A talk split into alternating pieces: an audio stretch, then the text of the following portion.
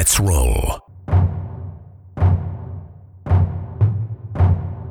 This is Countercharge, your podcast for ranks, flanks, and kings of war.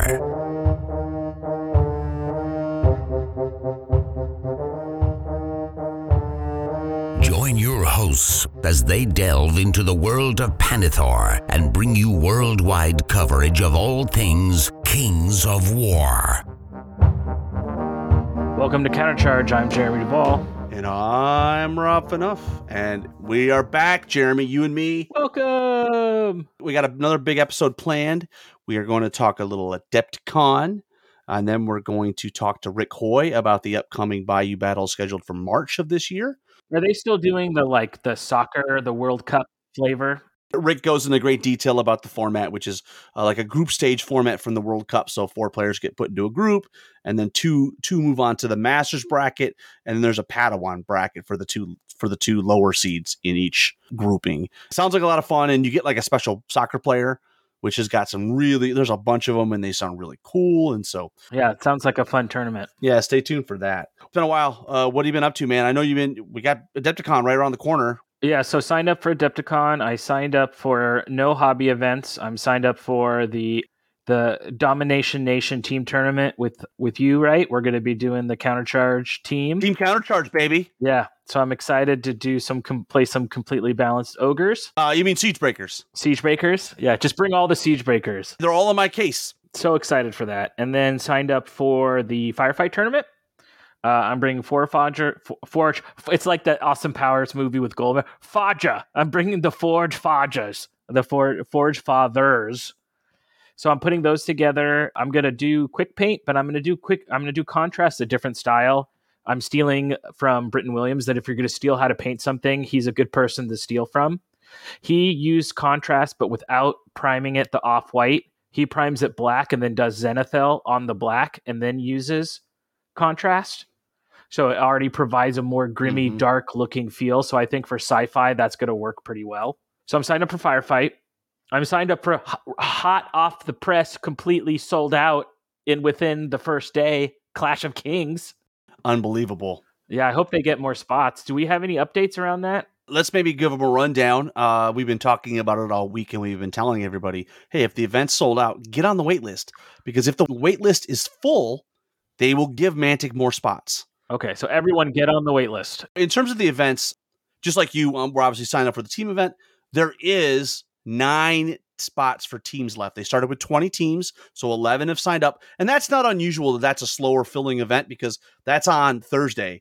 You know, some people don't get into the uh, Adepticon until Thursday, right? So that that doesn't surprise me. But hey, guys, this is for me my favorite event. 22 players, man. That's 11 teams is good. Well, let's get 20 though. What, what Yeah. you know, we're not settling for 11, Jeremy. We're, we're going, we're, we're turning it up to 11. 211. That's so apropos. Go in there and get signed up. If you don't have a partner or, or you don't have an army, whatever, whatever excuse, DM me, post it on our Facebook page. We'll find someone to play you. Yeah. We will figure it out. So that's Thursday. And then on Friday, I know you're doing the firefight, but I'm actually playing Armada, and Armada is full 26 players. I've heard from the Omaha boys that they're ready to come in. They're going to cut us down. Yeah, I've yes, heard. that's what I've heard. I've heard that they're very they've been they're they've been pre- prepared and there may be an orc fleet out there piloted by uh, a Mr. Someone who's going to be coming in and taking names. Hopefully again they'll give us more spots because 26 players is awesome but it would be nice to have 50 i'm excited to play. I, to be honest with you i don't play armada very much. I enjoy the game but it's more of a casual thing for me. Um, i have a kingdoms of men fleet that's fully painted. You know me i'm all about the hobby so like i went and bought all the warlord game ships for the kingdoms of men fleet bought the cards but then i also bought like they have a sea monster pack and a terrain pack. I have some some very cool looking tables Yeah, I'm really excited for the Armada tournament just to walk walk around and watch because I know that's during the day and then firefight is in the evening. So I just plan on hanging out in the Mantic room. you mean recording podcasts is what you Yeah. mean Exactly. we're gonna have the full setup. So then while the Armada tournament's going on, I'll be trying to grab people and recording and yeah, so I'm super excited. As you said, you know, uh, Armada is from eight to two, and then Firefight is from three to nine, and they have twenty tickets starting, and they only have They have 15 already purchased. So only five spots left. Nice. Yeah, I think a lot of people are excited for Firefight, and it's sort of it's like you. I was just listening to your guys' episode in the gym. It's sort of the debut Adepticon for Firefighter Second Edition, which which really is, and we've talked about this, right, Rob? Firefight Second Edition really is a new game. You know, it's a second first edition, so it's really the the debut. Exactly right. a second first edition because I have read some of the chatter. Hey, this needs to be fixed. Don't worry, it will be. But like any first game, just put your hat on. Remember, first edition Kings of War. It was not great. And on that bell curve, on that bell curve or that spectrum, there's probably things that are maybe on both sides. You know, like the bomber is probably too good for the enforcers. Yeah, the enforcer bomber, the missile launcher might be slightly too good, or you know, the other options, the Forge Fathers Mjolnir missile launcher. But I'm curious to see uh, the the what comes out of that event, though. Uh, who, what lists, and uh, we're super excited to be uh, going to that event. Yeah, and it sounds like we're doing six by four tables with thousand points. I think it's the way to go. I like six by four tables. I just doesn't feel right to me playing on a smaller table. So if you're interested, get in there. There's 15 players already signed up. Only five tickets remaining. Yes, they probably could get more spots, but we're not even going to talk about more spots until we hit the 20 that we are we were already given. Yeah. So may or may not have heard. It turns out Tyler gave me a 1500 point list. So I have 1500 points of models all built and getting ready to be painted. I'm not surprised. Uh, I'm waiting very patiently for Tyler to give me my 1000 point list. I wait patiently for Tyler all the time. He's always like, he's always like, Jeremy, we got to record more firefight episodes. So I'm like, when's your availability? And he's like, on the third Thursday of June at three o'clock in the in the night, I'm free for 15 minutes. Well, when I like... recorded with him recently, I just was like, all right, we're recording at like 7:30 your time or something crazy, and we did it. Yeah, I think he's a busy a busy fellow, but yeah, we're getting ready to record for the Forge Father Army review. We got a ton of great questions from the community. You're recording today, Forge Father Army review. I can't wait. Yeah, mm-hmm. so excited there. Uh, I've I've been getting my uh, at first. I thought I was going to be moving out of my condo, but now I am staying, and she who may not be named is moving. And one of my friend who went through a divorce made a really good recommendation to me he changed his wife's contact in his phone in his phone to Voldemort and did a different picture because the idea is this person is no longer your person, right? So you need to try to begin to think of them as someone else.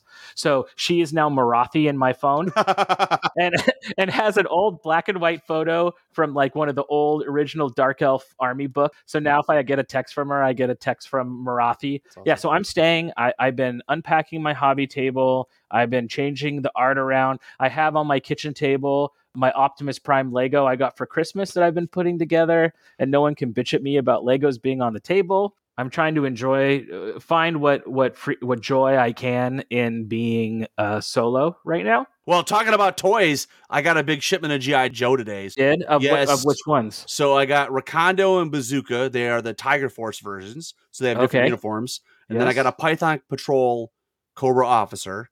And then the piece de resistance of today's shipment was a Tiger Force Duke with Tiger Force Ram cycle. Now, is this the new Tiger Force or is this the uh, vintage Tiger Force? These are updated like six inch figures, right? Okay, but of that of that Tiger Force, they are inspired okay. by the Tiger Force from the nineties, right? Let's not to be outdone with Adepticon, the Kings of War, Adepticlash 2023. We are sold out and so we are just patiently waiting for people to sign up, get on the wait list, get on the wait list. And I keep telling people, look, look, I, I get like, well, I have to because you do have to register and pay for the ticket, right? Which is for regular Adepticon ticket, which is fifty dollars. I get that that that's like, well, what if I don't end up going? You have until March third to cancel. So just sign up, get on the wait list, pay the fifty dollars. If for some crazy reason you don't get into Adepticlash, which at this point I think is crazy. I think we'll everybody on the wait list will will get in, right? That's that's I'm pretty much pretty confident about that.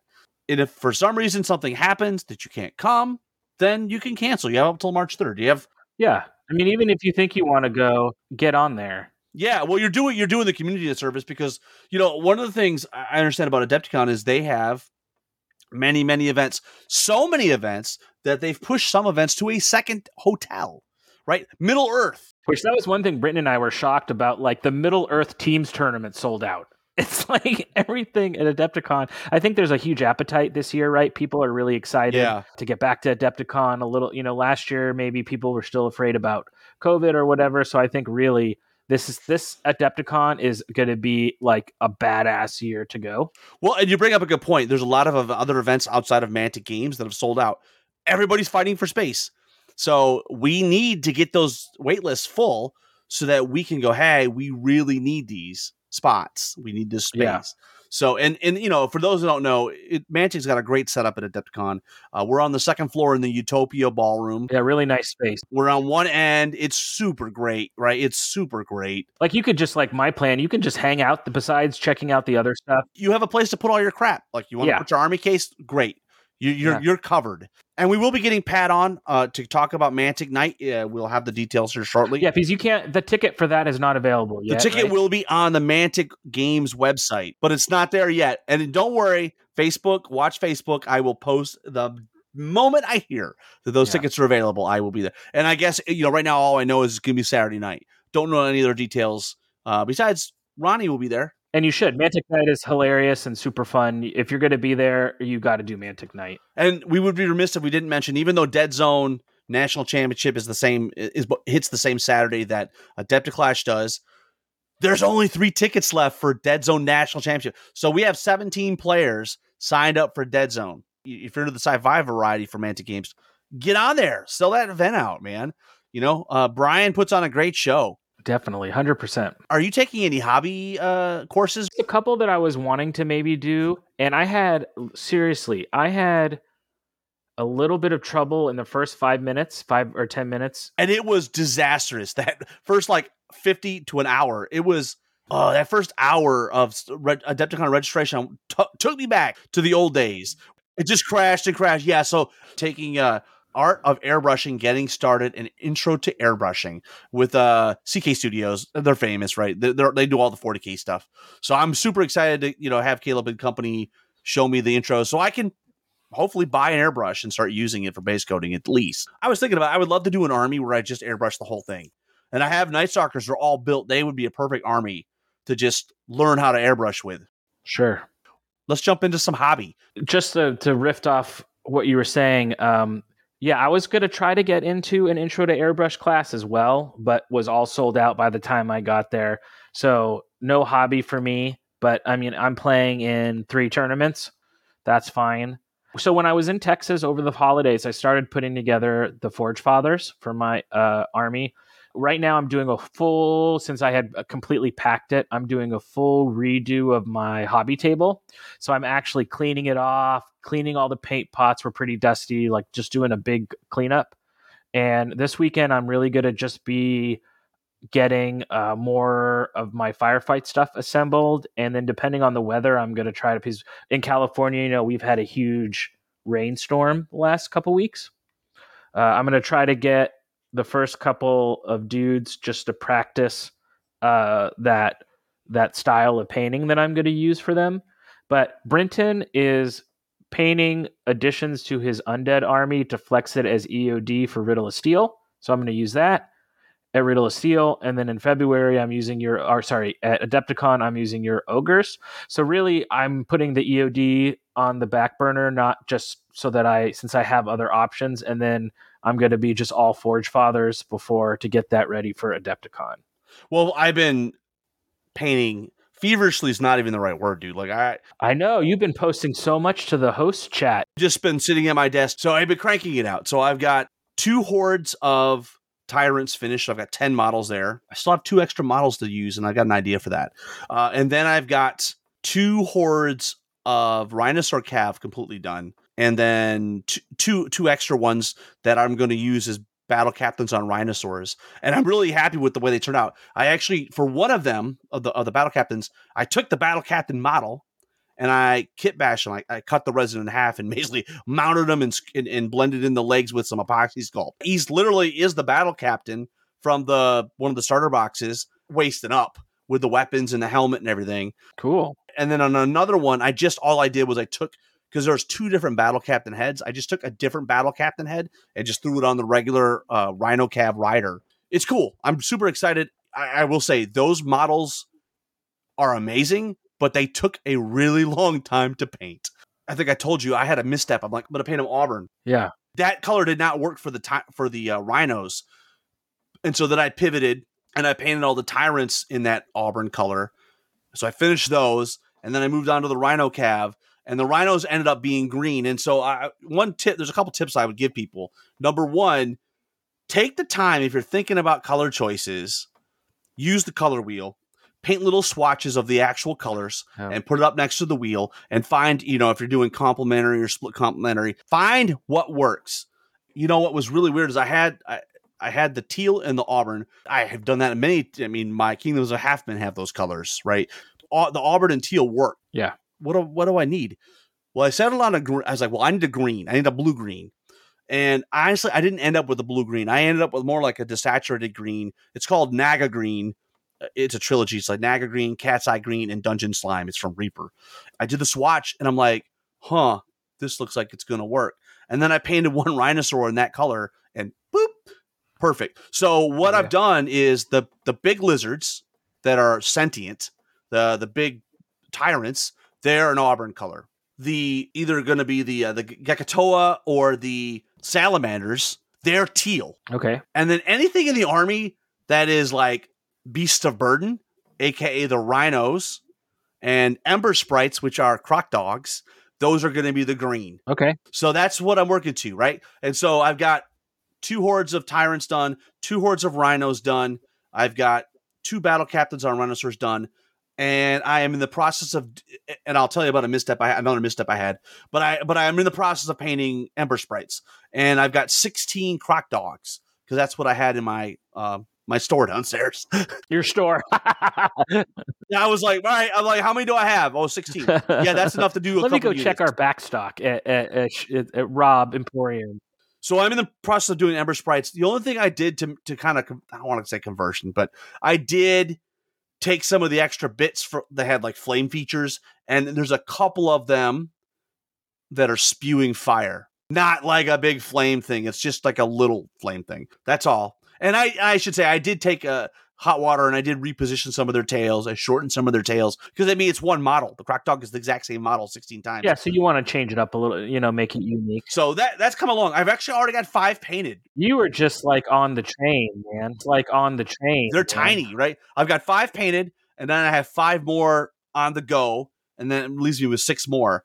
So let me tell you what happened though. Before I was doing the Ember Sprites, I'm like, "Ooh, it's time to paint Scorch Wings." So I have I've got them all. They're ready to go. So I've got Scorch Wings, uh, all put together, potted up, primed, and I'm in the process of doing. I've actually got the the Phoenix is being built as well. I'm gonna paint the Scorch Wings, and I think I've told.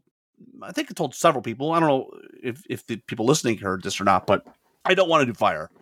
Wanted to do like an ethereal look, and and I looked all over the internet and I find stuff, and, and I found stuff, and I'm like, you know what? I just gonna have to go. I, I what I said with myself was, you know what, Rob, you just need to go back and do what you know you can do. My original plan was, I'm gonna paint them up like fire, but I'm going to use the teal tricolor set from Reaper. So it's like a dark ocean color, a teal color, and then a bright and an aqua color, right? And I did one model, and I tried to find ways to like cut corners, and it looked Mhm. like I'm using that color triad. If it's the same ocean colors, it is. like uh, teal greens, I'm using that as the flames in my EOD army. And for those colors to work right, you really got to just you got to blend and blend and blend and blend and you can't. There's no shortcuts with that color. Well, I tried shortcuts, right? Like I tried dry brushing the first color on, and I, I said to myself, "We're, we're going to put them to the side. We're going to do these ember sprites, and then when we come back to them, you're going to paint them legitimately. You're going to start with white, and you're going to go from white to a dark, almost black teal color, and you're going to do it old school. Each flame, like just like I painted my griffin, right? He's got like 600 feathers on a wing, right? Like I painted every single feather and painted out, you know, all the highlights. Yeah, I don't know about you, but like I'm I'm OCD to the point where when I do something and it doesn't come out right, if I knew I didn't follow the process I should have followed, like if I if I feel I cheated, like it just gnaws at me. So I, you know, that's what I'm gonna do. Is I'm gonna I'm gonna attempt to I'm gonna repaint some of these models. Like the other thing is I only had gray primer.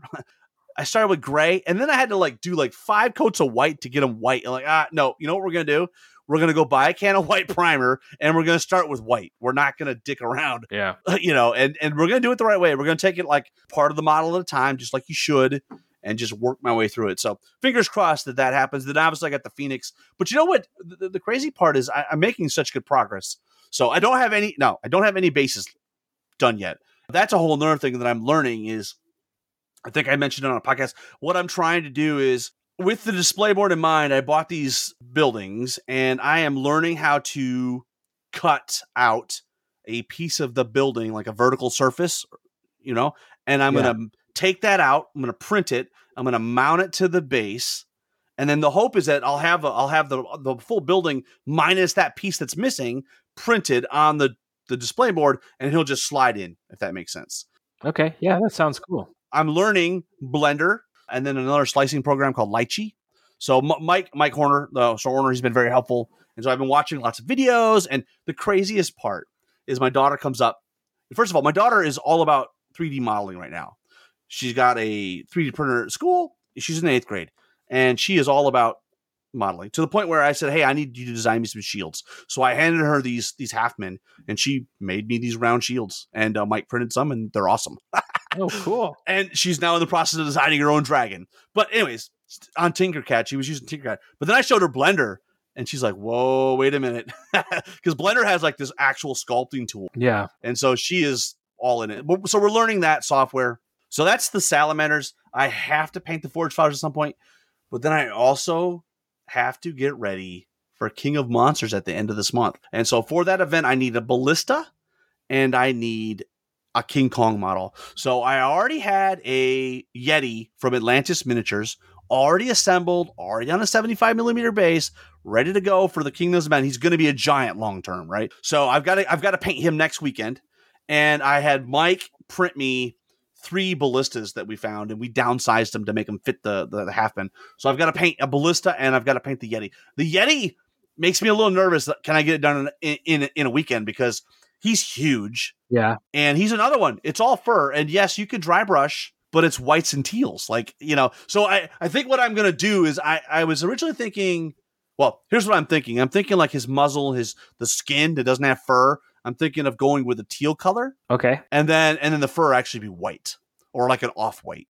Anywho, I, I have a lot. I have a lot to do, man. Yeah, man. Whew. And yesterday I was like thinking, I was like, "Ah, I'm getting a little nervous. I'm like, am I going to be able to finish all this stuff? I'm legitimately starting to think, uh, this is making me a little nervous.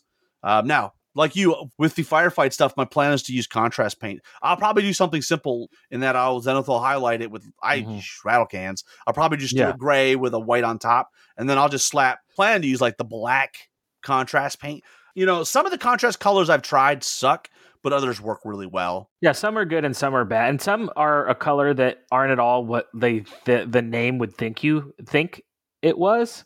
So a lot of that is you just got to kind of identify right which are the colors you like. And it depends on the undercoat, right? Like if it's white or if it's gray, will change the color, right? So hundred percent. the the good thing is, like I said, I've got. Oh, I didn't mention too. I also have two Lachilodons done. Oh my god! Here I am. I've assembled like two dudes, and you're like, I don't know if I'm gonna finish. Well, I don't I don't have them based yet, but they're all painted and and clear coated. And so I got two hordes of tyrants, two hordes of rhino cav, two Lachilodons. I, I'm doing the army of two. Uh, two battle captains on Rhinosaur, and I'm gonna do two hordes of Scorch Wings, and I'm gonna do a Phoenix. I mean, that's a lot of points right there. I have a plan to do a horde of ceremonial guard. So I looked at the box. I have 25 of the resin upgrade bits for the ceremonial guard. I bought another two sets or three sets. I have 35 once I get the rec- once the shipment comes in from Mantic. I have 35 ish uh ceremonial guard bits. Got them all cleaned and everything. I just don't know if I am going to have enough time to paint that horde. That's 40 models, dude. It took me like 10 days. Well, not 10 days. It probably took me like seven days to paint 12 riders, something like that. Yeah, I don't know. You know, I mean, I'm cutting corners where, like I think I mentioned it. I'm not trying to win a golden demon with this. I want it to be good. I want it to be high tabletop, but I am cutting corners. One of the corners is like the metallics are real metallic and then just a wash and that's it. hmm And I'm going with like the armor's like an, an old bronze color, and then like bolts and stuff are picked out with with uh, tarnished steel. Wherever I can find ways to cut corners, I am. Tyrants, I dry brush the skid most of it. The Lachilodons, the rhino cav, this, the the actual rhinos, all dry brush. And let me just say another thing that a little pissed me off. I was using the army painter dry brushes. The the round ones are like makeup style. They're Yes. total garbage, dude. If I'm dry brushing and your brush is falling apart and I'm having to pick bristles off the paint job, I'm done. Oh, that's that's funny because I use those too, and I like them a lot. The like the Master Series, Maybe maybe I'm too rough on them or something. I don't know. they're the ones that have like the black handles. Yeah. mhm. Yeah, uh, those have been great for me, but I don't know. Maybe Well, maybe I got a bad batch because I'm just a like ah. batch.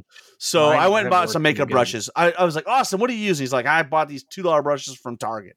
I'm like, yeah. sold. That's what I'm doing. Okay, so we'll take a quick break, and when we get back, we will continue our hobby talk. We'll be right back. Hey, this is Drew from King's Retreat. You're listening to Countercharge. And we are back. How do you hold or what do you attach or or what do you do with your models while you're painting them? So I do have these wooden. I think that's called Wrathcore is the name of the company. You can get them through PK Pro's website, but basically it's a, a wooden ring that has a, a, a disc of cork that goes in, and and and they, what's really nice about those is they have a bar, a metal bar for stabilizing. So as you're you're holding it, you can like brace yourself. Those work really great if you're doing like old school models. Some of the uh, corks actually are split in half, and that you open them and close them, and then when you wedge them into the the, the, the ring of wood, it kind of locks them in place. But with this army, because I'm painting a lot of things in like pieces, I have found, and- I went back to the old staple of, hey, I'm gonna do, I'm gonna put little pieces of brass rod, drill like in a spot that's not to be exposed once the model's based. So like on the bottom of the croc dog, it's like underneath in between the tail and the body where you can't see it. You're never to see this little spot. Or the rhino cav on the underside of the rhinos. And so I've drilled a hole and I've glued a brass rod in. And what I've used in the past was you can just get a uh, a hobby drill, right? And just boop, screw it tight, and now you've got a handle. It's like a stick.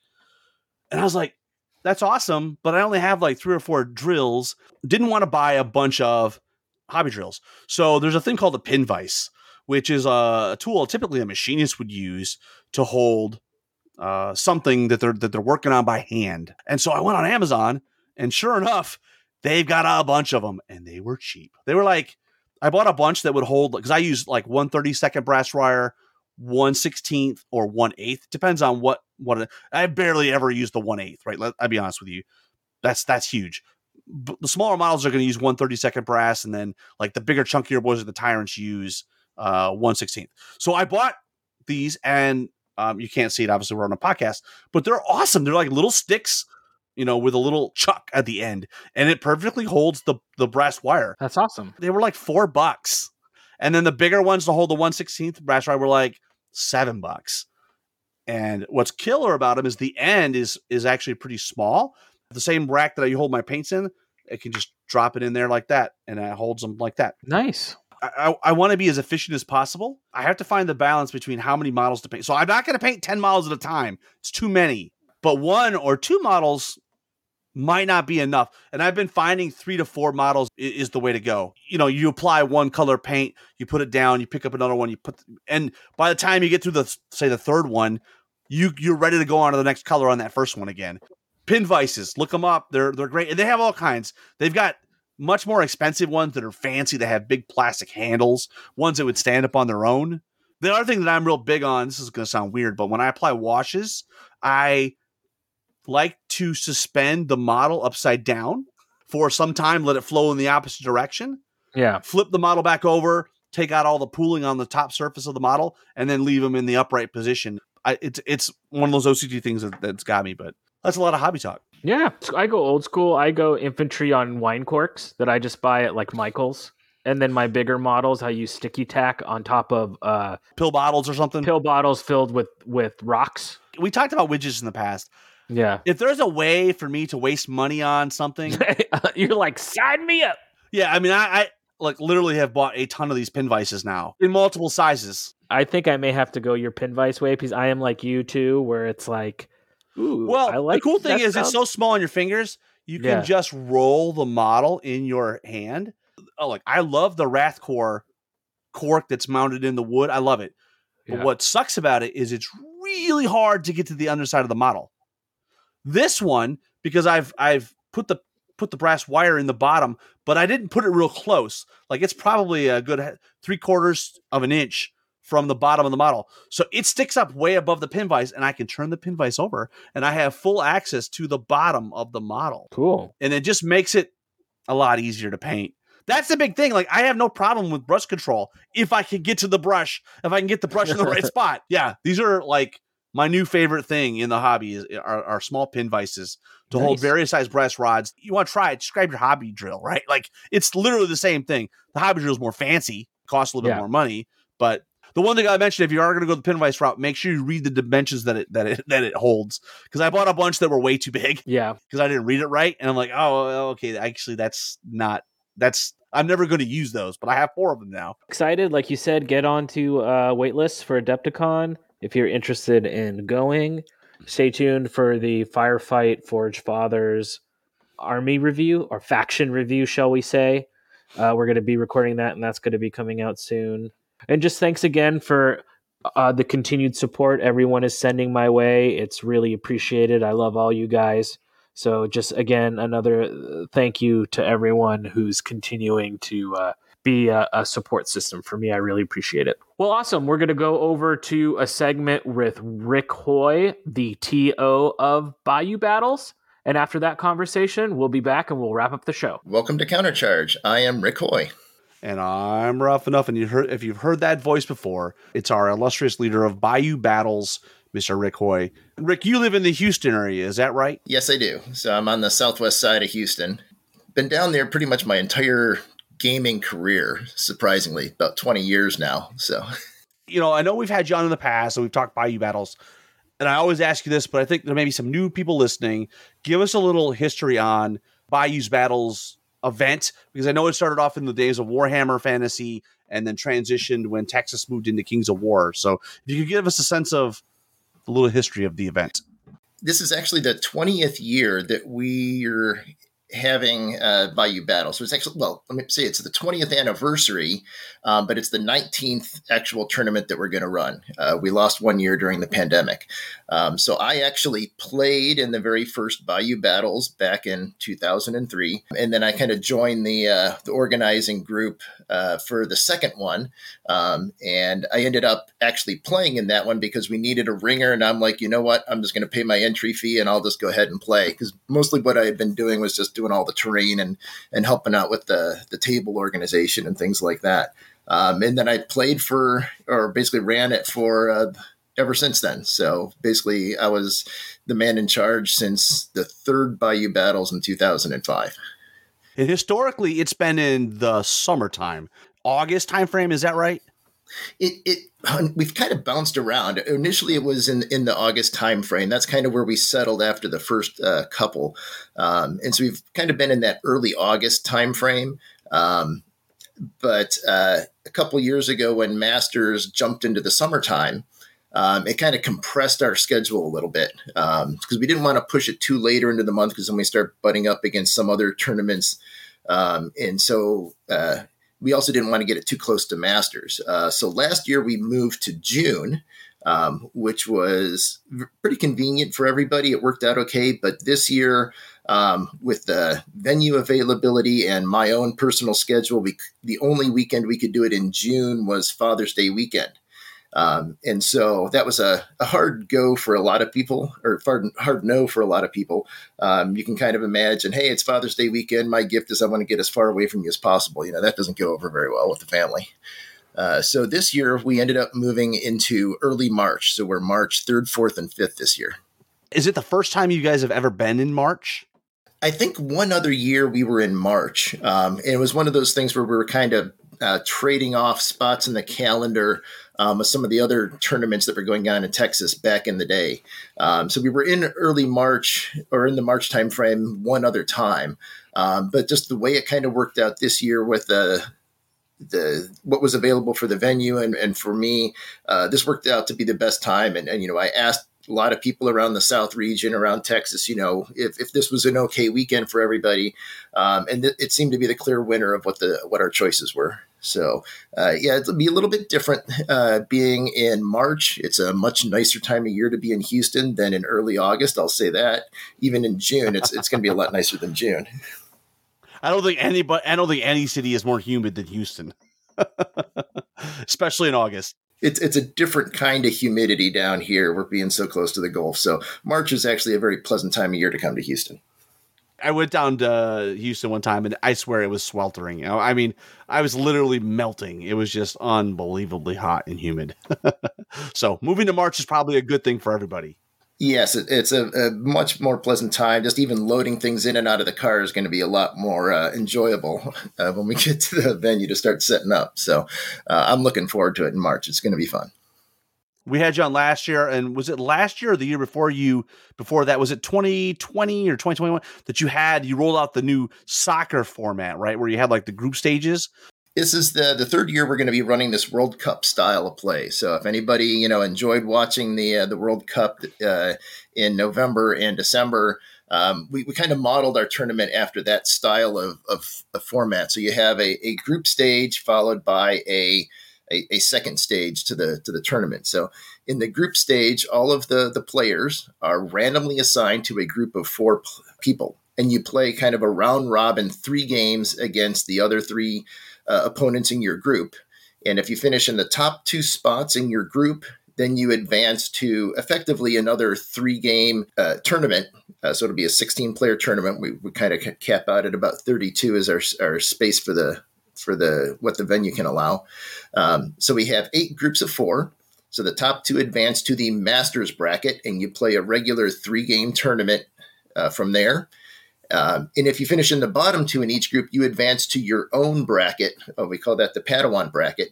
Um, so it's kind of nice because we have prizes for the top finishers in both of those brackets. So if you show up and you have a really crappy first three games, you're not completely out of it. There's still going to be uh, prizes to play for, and you can, you know, you know, curse all the dice gods that you want, and the, if, after your first three games, you know, make a sacrifice before you jump into the the bracket stage is what we call that second stage. Or if you're unlucky and have Dustin Howard in your group. there is that too. um, and, and so it's kind of, you know, we, we try to do it the way that uh, they actually do it for the, the World Cup. So in the World Cup, they take the top eight teams that qualified and they randomly then put each of them into a different group. So you're not going to end up with all of the best players in one group knocking people out.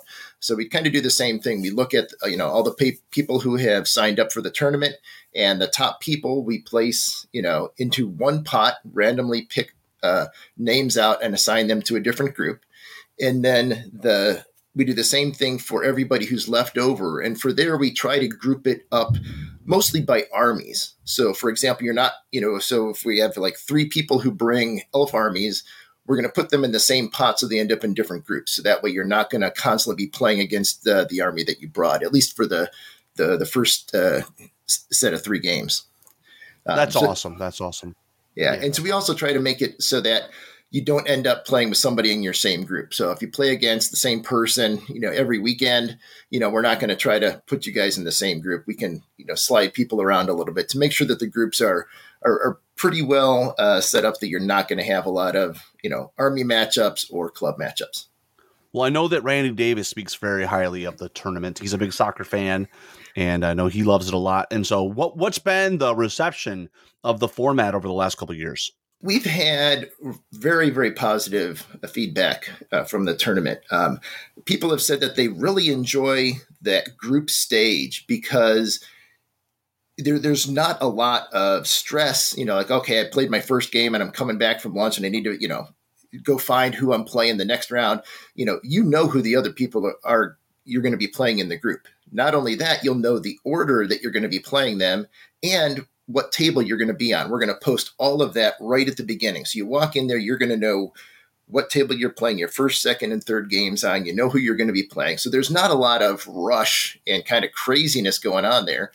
And the other nice thing is, you know, since we've had kind of a smaller turnout, like last year we had 24, and I'm hoping we can get up to, to 28 or 32 this year, um, because it's kind of a smaller room it's a lot more relaxed. And it's kind of nice because we also set it up such that if you're in the same group, those four players are going to be playing on two adjacent tables. So you can kind of, you know, you're kind of a little bit of camaraderie going around uh, within the, the people in your group. You can kind of follow them throughout the first three stages, uh, first three games. And so it's a lot of fun being able to kind of, you know, move around with the same group of people, see how everybody's doing.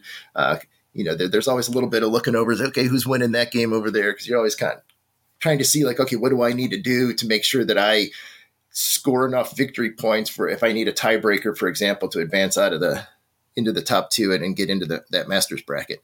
Um, so we've had a lot of good feedback, um, even though we are kind of a, a different setup with the the tournament. Uh, those first three games, they're strictly win loss draw. So it's not like a big 0 20 system where you have to do a lot of calculations to figure out who won. Um, it's strictly win loss draw. And then the margin of victory basically is the tiebreaker.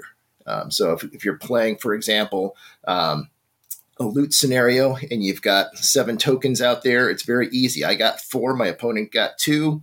That's the final score, four to two. And so it's just easy to, for me as a TO, it's very easy to kind of keep track of everybody's scores, and it's very easy for the players to keep track of how they're doing. They don't have to spend a lot of time at the end of the game trying to figure things out. Once you get into the bracket stage, then it drops back to that normal uh, 020 system. And what software are you going to use, Rick? Uh, are you, I mean, because obviously a lot of the online versions of the software, I don't like Tabletop TO is no longer around. Are you just, do you, do you just use spreadsheets or do you have a, a different software package you use? I've got an old bootleg copy of War Score that I've kind of carried around from one laptop to the next over the years. And so I'm still using that and it still works well for doing all the matchups and things like that. I do end up exporting out of there to make sure I get all of the soft scores added in correctly and it's, it's easier for me to do the the tabulations and award determinations at the end doing it that way so so that's what i end up using um, you know, I, I heard uh, you know some things about the that, tabletop uh, system, um, but I haven't had a chance to kind of do any searching for other software that's out there. But, but, that's what I use, and it seems to work pretty well. It's definitely good for doing getting all the matchups kind of set up. Um, it's very easy to to work things through that way. We use the the new Mantic Companion tournament software this weekend for a one day, and if you are just doing win lose draw, you probably could use that software because it does it does the very basic stuff very well. And who knows, maybe by the time March rolls around, Elliot will have it even uh, more dialed in. Definitely look into it as we get closer. But what I also do is I throw up on the wall. So behind the scores table, I have um, some laminated uh, poster board of all of the groups, the players' names, and I'm, as the games are finishing up, I'm constantly changing the scoring um, so everybody can see what's going on in each group and it's very easy because it's three points for a win, one point for a draw, zero points for a loss.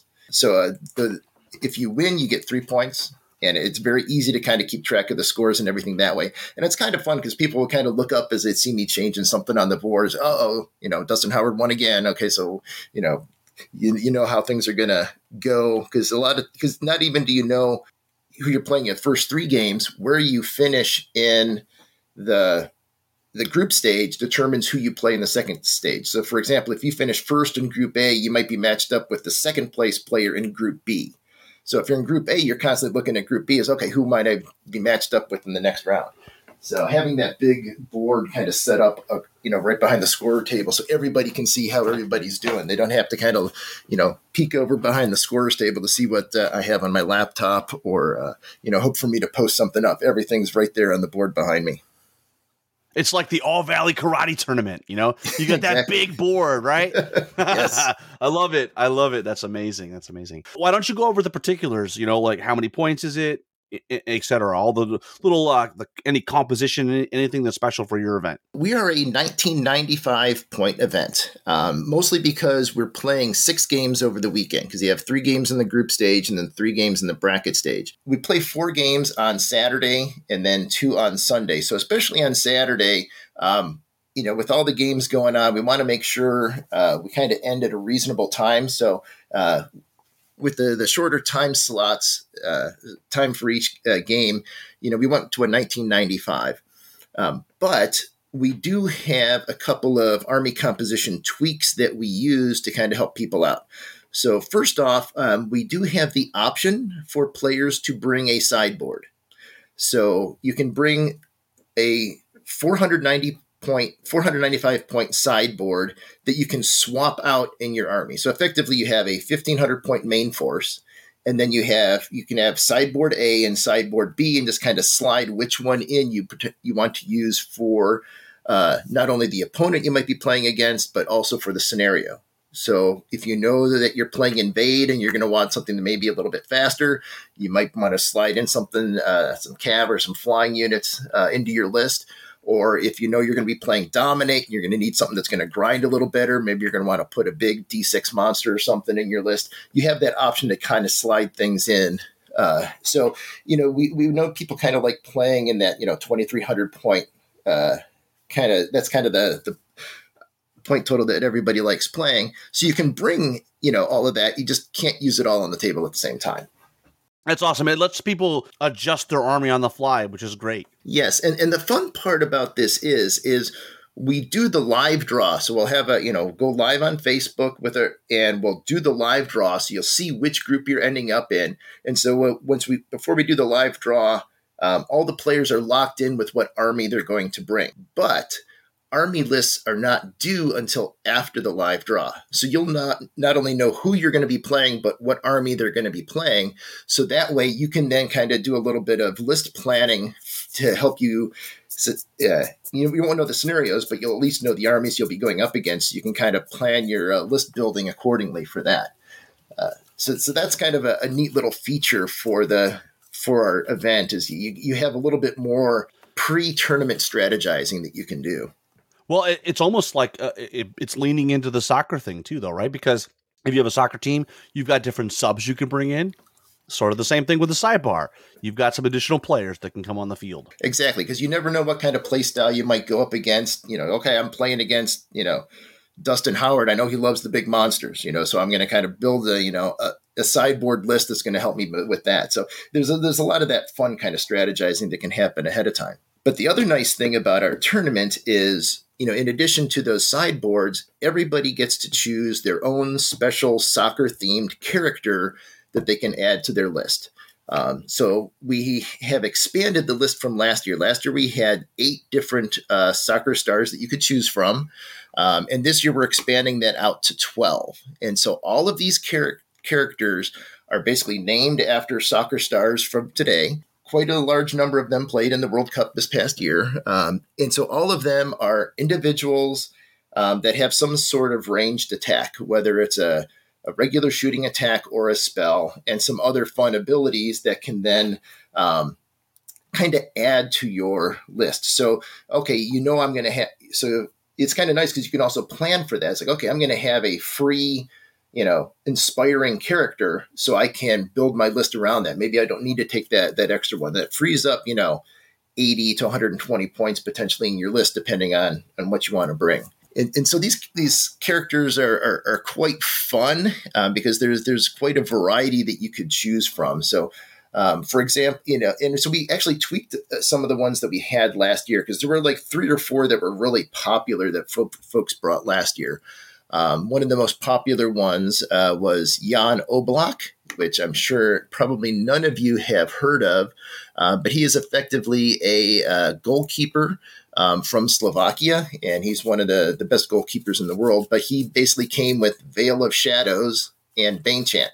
So obviously, as a keeper, you want to shut down your opponent's shooting. That's kind of the, the goalkeeper theme. Um, so you so you have an inspiring individual with Veil of Shadows already in your list. Um, one of the other uh, popular ones was Christian Pulisic.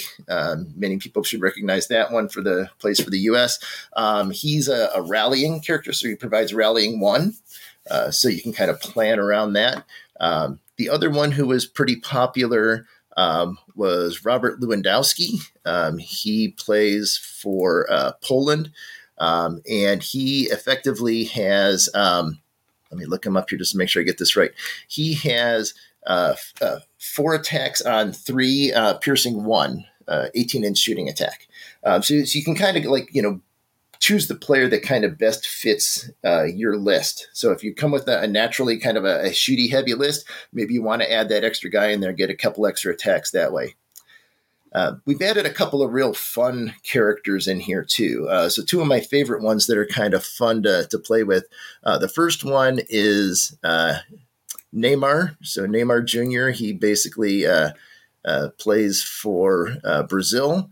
Um, so w- one of the things that he is most well known for is he tends to flop a lot and you know kind of you know rolls around acting like somebody just amputated his foot at the ankle um, so his special ability is that once per game he can effectively flop on the ground and so what that does in a real game is it just delays restarting and allows the people around him to take their breath you know while he's lying on the ground so it's a way for them to kind of catch up and rest so when he does that he can do this once per game. Um, all friendly units within six inches of them heal back D3 wounds.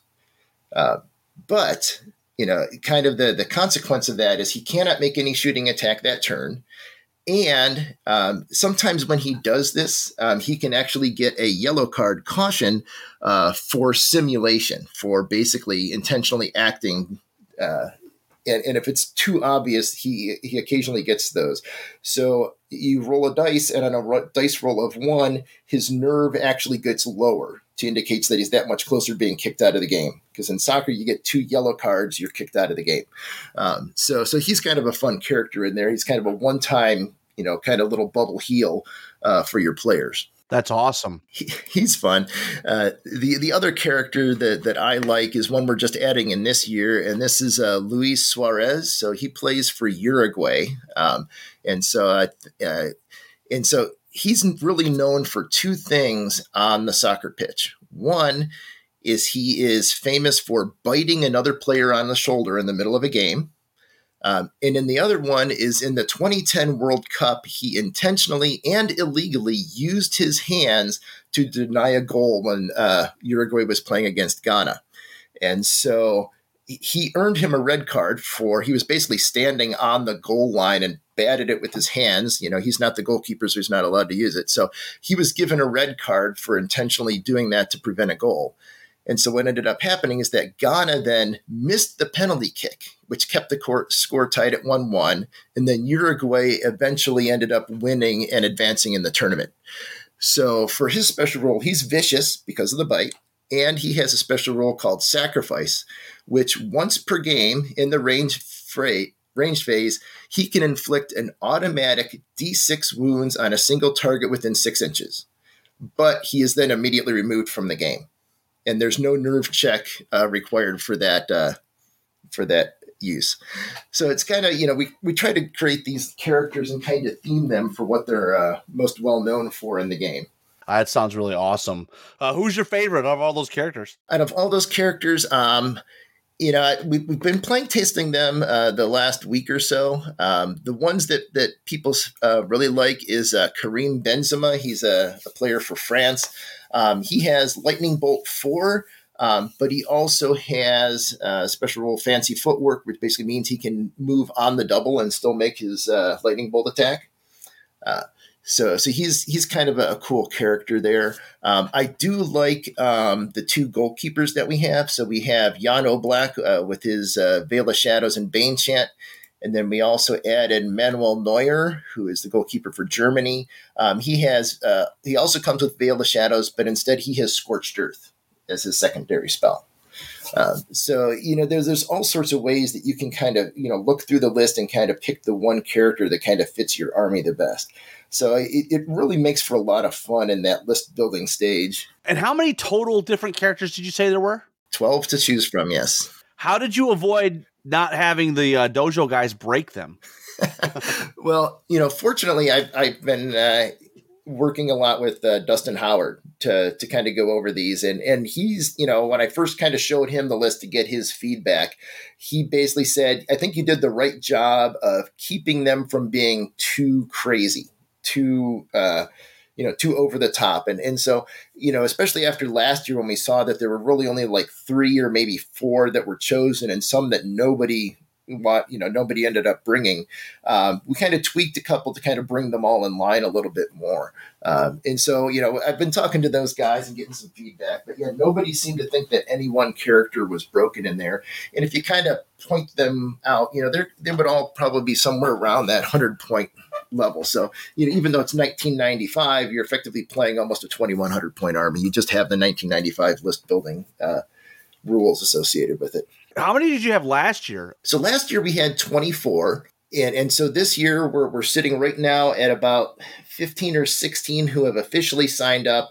Um, although, like Randy Davis, he hasn't signed up yet. So, you know, I know he's coming. Oh, well, this is, uh, this is our opportunity to, uh, Randy, you told us what a great event it was. You love the soccer theme. Why haven't you signed up? Yeah, sign up, dude. Come on. Come on, man. Put your money where your mouth is.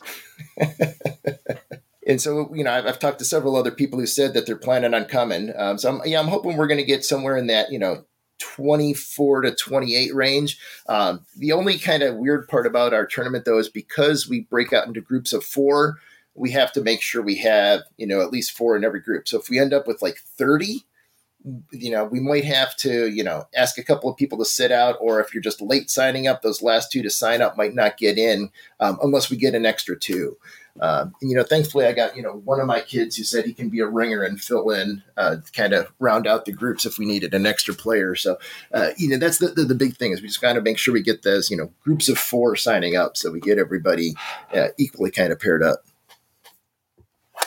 That's awesome. Where can folks go to register for the event?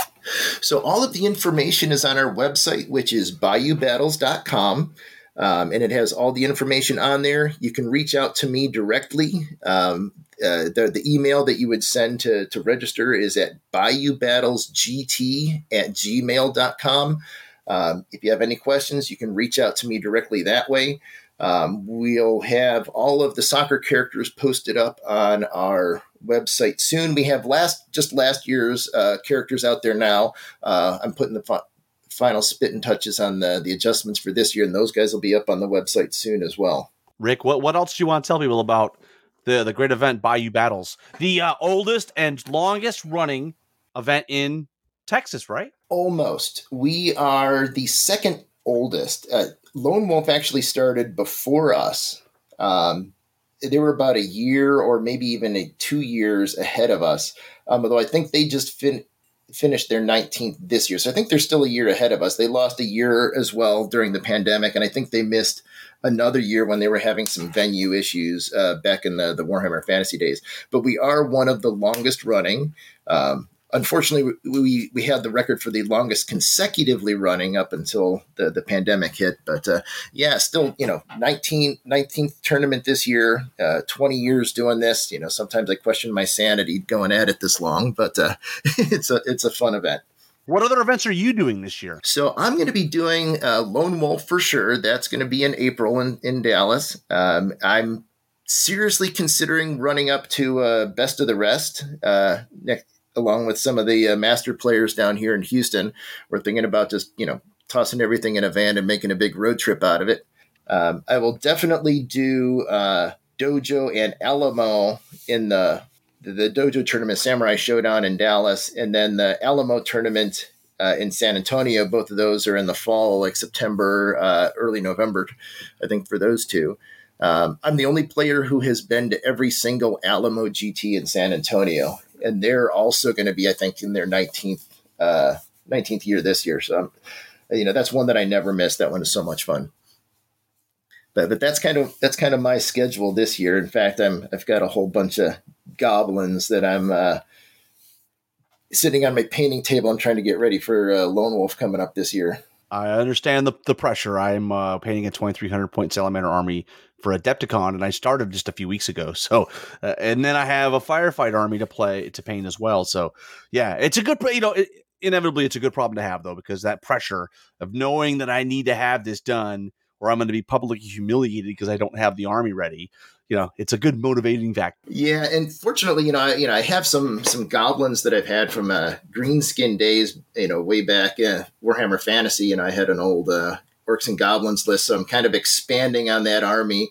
Um, but this one's going to be a lot different for me. It's a it's a cav heavy. It's you know very fast and nimble, and it's much different than the grindy Empire of Dust list that I ran all of last year. So I'm still trying to get that uh, switch flipped in my brain as to how to run this thing. Learning a new army is always a challenge, especially if it's a new army that's very different than the way your old army played.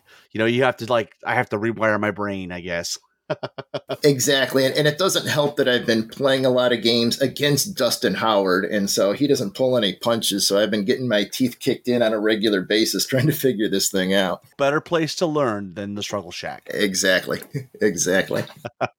well, awesome, Rick. I appreciate you coming on and telling us all about Bayou Battles. Is there anything, anything we, uh, any other message you want to deliver?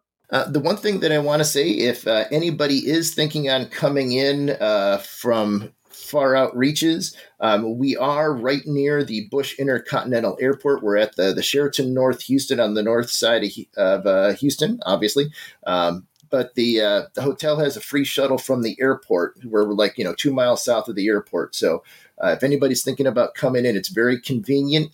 Um, we're happy to, to, to, help you out with any sort of arrangements. Um, just make sure you fly into the Bush Intercontinental Airport and not Hobby Airport. So that's where Southwest does, you know, 90% of Southwest flies into this Hobby Airport. That's on the south side of Houston, and you're going to have a long uh, way to get up to the venue from there. Houston is ginormous. I, uh, yeah, it, I, I, can't even imagine in rush hour if you have to drive through Houston. I think you would be Uh, it's a very big city. You know, I consider myself in the greater Houston area, and it will still take me about a uh, 55 minutes to an hour to drive up to the airport from my place. Well, Rick, I appreciate you coming on and telling us all about, all about Bayou Battles. And uh, hey, where can people reach you if they have specific questions? How's the best way for them to get a hold of you? Best way is at the the same email uh, for the, the the tournament. So it's Bayou Battles GT at gmail.com. That's going to be the best way to get to me, and I usually Perfect. reply, you know, as soon as I get something. Awesome. Well, Rick, I appreciate you coming on. Uh, thanks for having me. It's always fun to talk to you, Rob. And we are back. Any final shout outs, Rob? Really jealous. I'm seeing pictures uh, of people playing at Kings of Winter this weekend. I am completely bummed that I didn't make it this year, but they, you know, they moved it from December to January, and it's a couple weeks ahead of King of Monsters. And you know, honestly, this is the year where I'm not going to get to as many events. I'm going to Adepticon. That's a huge time commitment, and, and money, going, and money. And that's that's not cheap. And that's not cheap. And then I'm going to we're we're going to the, the Masters in Omaha. So you know that's going to be another multi-day thing. You know, those two big events are going to take up the bulk of my time. I am going to run uh, the King of Memphis, Kings of Memphis 3. So that's coming as well. So I'll do what I can locally. You know, I'll probably go to TNT this year, but there's just some really great events. I don't think I'm going to travel as much too, just like budget wise. Now that I'm staying in this place by myself, my budget has changed, but I'm thinking Masters and Adepticon and then maybe Lone Wolf just because I see family when I go out there, you know, and I can stay with Jeff Swan at Jeff's house or something. So that I think are going to be my only real three travel events, like long term, you know, like out of state events. But we have Riddle Steel coming up, which is going to be super fun. Rashad is on his way back from Germany, so we're pretty much sold out at I think 24 spots. Uh, so that's going to be super fun. That's coming up. Uh, and then like I need to do well in that and Adepticon, or I may be just I may be at Masters just report recording podcasts because uh, I may not. Well, we're gonna see. I still got to qualify, but super excited. Uh, Real Steel is an amazing event. It's going to be super fun as it is every year. It keeps getting better and better and better. So. Yeah, I'm hoping this year is going to be a good year. You know, a year for new opportunities, for healing, for growth uh, of the hobby. Adepticon, I think, is going to be off the hook this year. So lots lots to look forward to. And we will be having Pat on, I think I mentioned earlier, uh, to talk about Mantic Knight on the next Road to Adepticon episode. And if you are not on the list yet, please get on the wait list. Do it. That's going to help us get more spots. Because ultimately, you know, I, th- I straw poll, I think we can hit 70 uh, if everybody, you know, if we get the spots. I would love to see it return to the like what we did that one year mid 60s. Mm-hmm. Yeah, when Shannon did it, which we were in the the low 60s. So I think if we could get close to that again, that would be really great. And with that, remember always counter charge. Thanks for listening, and we'll see you next time on Countercharge. Please let us know what you thought of the show by emailing us at counterchargepodcast at gmail.com, on Twitter at countercharge15, or by commenting on the Countercharge Kings of War podcast Facebook group. If you enjoy the show, you can help others find out about it by leaving positive reviews on iTunes. Until next time, keep countercharging. Music is a composition of Kevin MacLeod and is licensed under Creative Commons.